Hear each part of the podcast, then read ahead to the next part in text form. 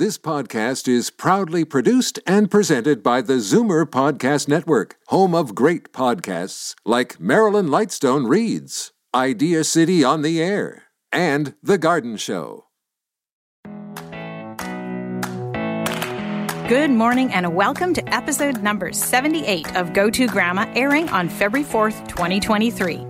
I'm your host, Kathy Buckworth, and we record this show in the heart of Liberty Village at the Zoomerplex in downtown Toronto.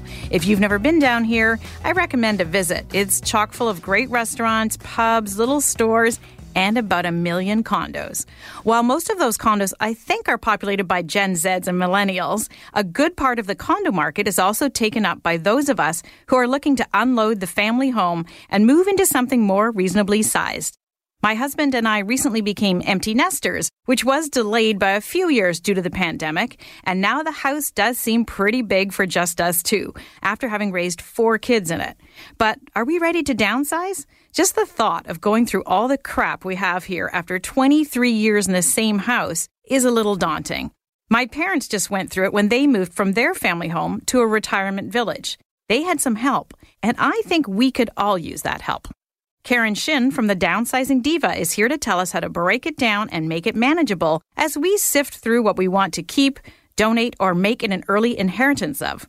You can also sell some of it, now much easier thanks to online marketplaces. You'll want to hear Karen's tips for where to start. Sometimes when the kids move out, they move far away. Two of my kids live within an hour of me, but the other two live in Western Canada, one in Calgary and one near Kelowna. Luckily, one of the kids who lives closest to me is the keeper of my grandkids. I generally get to drive out to see them once a week, and we FaceTime a few times a week as well which is not the same, but pretty good. Not everyone is fortunate to have their grandkids physically nearby. Dr. Carrie Byrne of the website The Long Distance Grandparent is back on the show to tell us why we should never give up trying to have a good, loving relationship with our grandkids, no matter how far away they live. The grandparent grandchild relationship is one you should fight to keep and rely upon. She'll tell us how to do that and why it's so important to both of you. And our Take 5 with RBC interview this week puts a spotlight on the Black Entrepreneur Loan Program as we enter Black History Month. Listen in to how RBC is dedicating programs to the success of Black entrepreneurs across the country. I don't have to look far in my house to find coffee, and my coffee maker is one of the things that will follow me no matter where I live or how far I have to travel for it. I hope you'll stay put for the next half hour as we get into the fun and facts, as usual, on Go To Grandma. I'm Kathy Buckworth, and our downsizing diva is up first.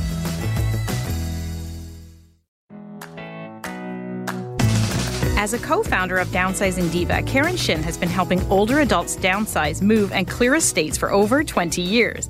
Together with business partner Gail Shields, they work with care, compassion, communication, and sometimes comedy to reduce the stress of later life transitions for older adults and their families. Karen is a certified senior move manager and a professional consultant on aging. Good morning, Karen. Thanks so much for coming on Go To Grandma this morning. I am very interested in this topic. Tell me about, first of all, tell me about Downsizing Diva. How did that start? Well, it's funny, Kathy. We started about 2001, so we've been doing this for over 22 years. Crazy. And uh, we thought there were a lot of people who might need help with getting organized and downsizing, and we just realized that everybody just simply had too much stuff. So we thought we could help in that case and reduce stuff just to what you really want, use, and need. It's amazing because I've been in the same house for 23 years. I'm afraid, Karen. I'm afraid after 23 years of everything in my house. When is the best time? I guess the best time to downsize or to think about downsizing? Well, when we think about downsizing, we often do it, Kathy, when we're thinking about moving. Mm-hmm. I mean, moving is a great reason to downsize because you simply have to address what's in the house. But we always say to people the best time to start downsizing is today. It's a process. It's not, if it's something that has to be smushed into a, a two week period, it's very, very stressful. But if you can sort of look in, and the old, uh, bring one thing in, bring a new item in and take leave an old item, donate something, throw something out. Everybody thinks, oh, I've heard that a million times before. But the question is really, do you do it? Because if you do it, then when it comes to deciding to make a move or you you want to reduce the amount of clutter that you have around you, it's much easier because you you you've been doing it as you go. And um, we all talk about all the rules of organizing a place for everything and everything in its place and store like with like and one thing in, one thing out. But if you pay attention to those things, then you really don't need to do that huge purge before you move. And it makes life so much simpler. But I think a lot of people have looked at the downsizing differently since COVID mm-hmm. because quite honestly, we've been stuck in our houses for yeah. so long that there was nothing else to look at but the things that are surrounding you. So that's a good point. Yeah. Yeah. So, it, but it truly is the best time to start is wherever you are right now and start with something easy. We've we've talked to a lot of different groups. We talked to a group of widows, recent widows. And the hardest thing for them to downsize might be the things that belong to their spouse. Mm-hmm. So don't start with that. Right. Start with the easy stuff. And, you know, it's the books and the magazines maybe for some people. For some people, it's one thing. For others, it's something quite different. But start with the easy bits and then move on and you you can see progress. So Karen, I know sort of how this process works because believe it or not, your company actually moved my parents. So downsized Divad my parents as they moved into a retirement village. And one of the things I know that you did and you can tell us more about that is provide them with a great series of lists and check, you know, checkpoints. Work through this, work through that. Tell me a bit about that. Well, I think we all like lists. We all, yes. and, and most of us like to-do lists. And I, personally, I like ones with really small mm-hmm. little tasks, so I can check them off really fast. Like I, I can break a, t- a task into a million little pieces, so I can see the progress I'm making towards finishing it. But it's really a great idea to start looking and saying, what is it that I want, I use, and I need? And if you keep that little expression in the back of your mind as you're looking through things, it does make it easy when you see things. You pull out, and I always use that expression, you know, everybody's got the junk drawer in their kitchen. You pull that open and you think, what the heck am I saving all of this stuff for?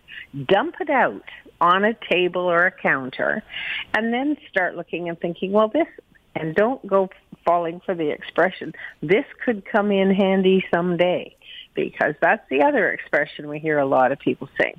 Look at it and think, do I want it? Do I use it? Do I need it? And if you don't, then let it go. So, when you come to my house and you've got your list and everything, can you also help me with where I could sell, donate, and dispose of this surplus stuff? We certainly can. And over the years, as I said, we've been doing this for so long in the beginning when we started the, pro, the this task this job it was easier to find places to sell things particularly and even donate of course during covid it was impossible because mm-hmm. many of the options simply weren't open but we find now that there are very, very few places that will buy things, buy used furniture. And yet, it's, it's one of the challenges we have as senior, as senior move managers and move managers is managing people's expectations. Right. People think, well, I don't want it, but I'll just sell it. And that's probably the most difficult thing for them to get past a lot of people don't want their used stuff. Mm-hmm. Now you can donate in a heartbeat. Well, pretty much.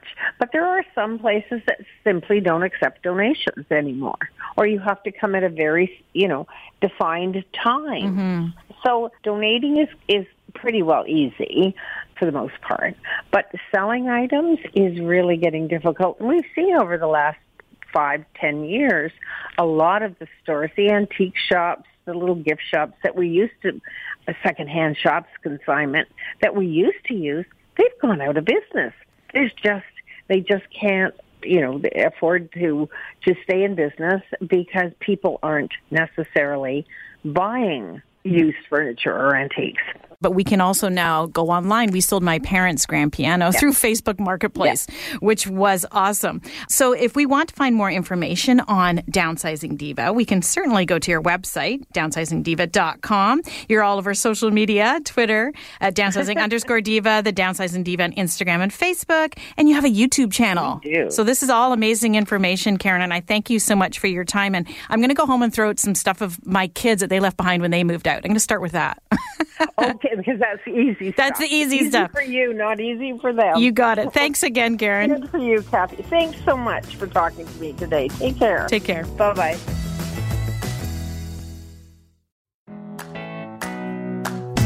With over 20 years' experience spanning business, academia, and the not for profit sector, Carrie believes that strengthening intergenerational connections within families is critical to creating a more caring, connected, and less ageist society.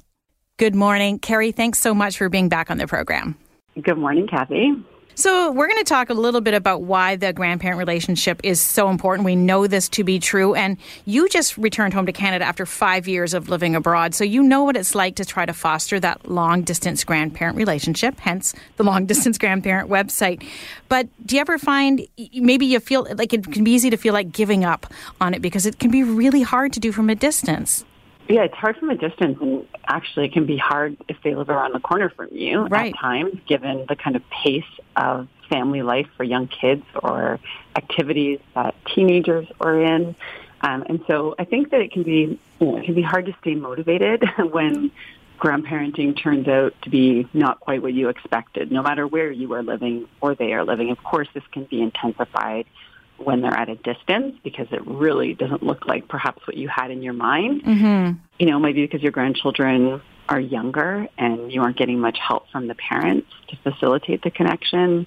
Could be because they've hit the teen years and you can feel them slipping away. and yep. maybe it's just plain harder to engage with them at certain points of their life. Yeah, and you wrote an article recently for Grand Magazine that I just wanted to a little quote here that you said positive relationship with a grandparent have been associated with fewer symptoms of depression, higher reports of well-being in older grandchildren, and less ageist views towards older adults in even very young grandchildren. So this has got to be a really encouraging, you know, message to stay connected with our grandkids. Well, and I think that we we often consider that this relationship is a nice to have. Right. And that is fueled by some of these viral videos where you see a grandparent and a grandchild having this lovely moment together. And we think, oh, isn't that sweet? And it is sweet, and I'm I'm guilty. I'll share them. I'll comment on them because I love I love seeing that connection. We love to see that connection, but what we don't see is that behind um, that relationship is somebody who cared about it, somebody who kept it up, uh, and somebody who's probably doing, you know, pretty significant amount of work to keep that relationship, you know, going and strong. And so, you know, I've looked at pretty much any research study that's been conducted about this relationship, uh, definitely in the last 10 to 20 years. And the research is pretty clear. And what you said from the um, one, a recent article that I wrote is that, you know, when they have strong and meaningful relationships with grandparents, they score lower on tests of depression and higher on tests of well-being. And also another interesting one, especially in thinking about parents and different parenting approaches that we have right now around gentle parenting, trying to really mm-hmm. nurture things like kindness, empathy in our kids. When they have a strong relationship with a grandparent, they score higher on what researchers call pro-social behaviors. So things like kindness uh, and generosity. And so it is certainly more than a nice to have and any parents listening or grandparents listening, what the main message is that this relationship matters significantly. So, in your own review of the research on grandparenting, is that the one theme that keeps coming up? Yes. Yes. time and time again. Yeah, time and time again. And I'm just kind of adding to my uh, collection because you know, one of the things that I really hope to be able to do uh, through my business, The Long Distance Grandparent, is to really amplify the importance of this relationship. So if we knew there was something that we could do as parents or grandparents to make it less likely that our children are going to be depressed as adults, mm-hmm. then we would do it. And that, that one of those things is nurturing a strong relationship between grandparents and grandchildren. So I feel sometimes like I would like to shout that from the rooftop. so I yeah. appreciate the opportunity to share this with your audience. I love it. And so how can grandparents stay motivated to nurture a relationship, you know, if they're not getting a lot of support from the parents and you sort of led off with that saying, and particularly when the kids are young, really young, so it does sort of land on the parents to help facilitate that relationship. How do we stay motivated? It does. Well, it's important to reflect on what you can do despite the circumstance of the relationship. And so things like sending snail mail do not require the parents. This can be a one-way communication touch point to small children. And again, whether you live around the corner or on a different continent, you can send mail and you can be pretty assured that whether, you know, wherever you live or wherever they live, that you're going to be the only one sending them mail.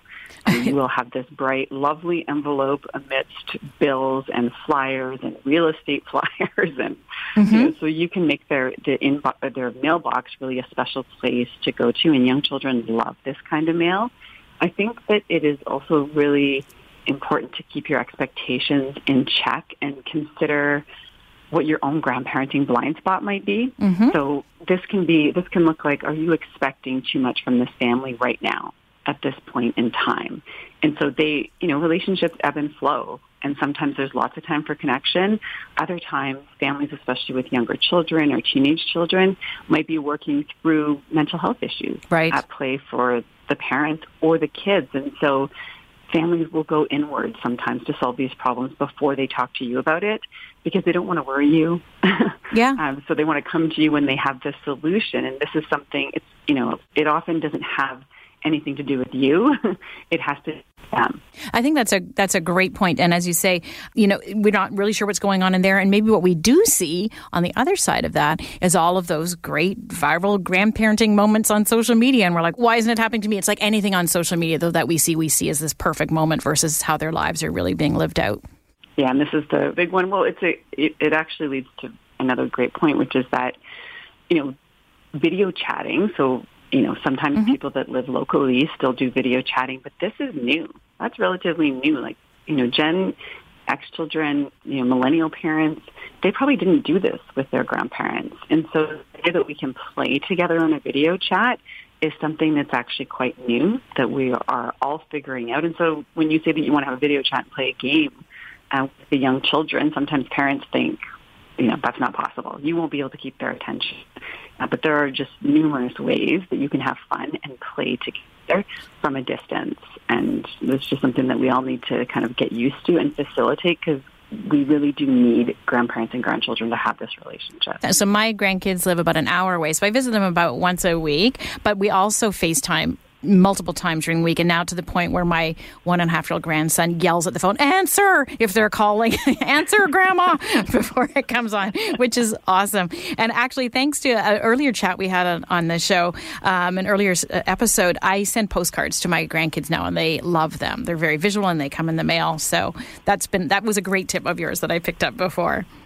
Yeah, postcards are great because they can just be something really short. Yes. If you've got young grandchildren who are just starting to read, you know, keeping in mind, keep the sentences short. Um, you know, my four-year-old is delighted because he can read "I love you," and yeah. whenever anyone writes that on a card, it's just you know, it's a it's a great moment for him to feel proud, and then of also you know to get that kind of communication and affection from. It's um, amazing. It is. Thank you so much for this again, Carrie. And if we want to see more, of course, we can go to The Long Distance Grandparent on Facebook, Instagram, your website, of course, thelongdistancegrandparent.com, and on Twitter, you are Carrie Byrne. Thanks again for joining the show, Carrie. Thank you for having me, Kathy.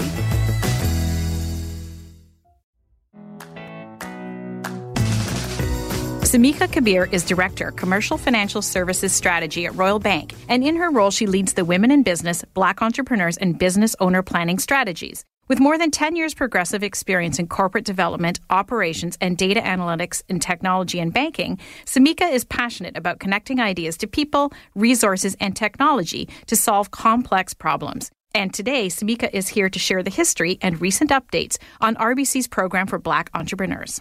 Good morning, Samika. Thanks so much for coming on our Take Five with RBC interview on this week's Go To Grandma. We are just starting Black History Month in Canada, so this is a good time for you to be here. And I was hoping you could give me a little bit of the history behind the RBC program for Black entrepreneurs. Absolutely. First of all, thank you, Kathy, for having me on the program.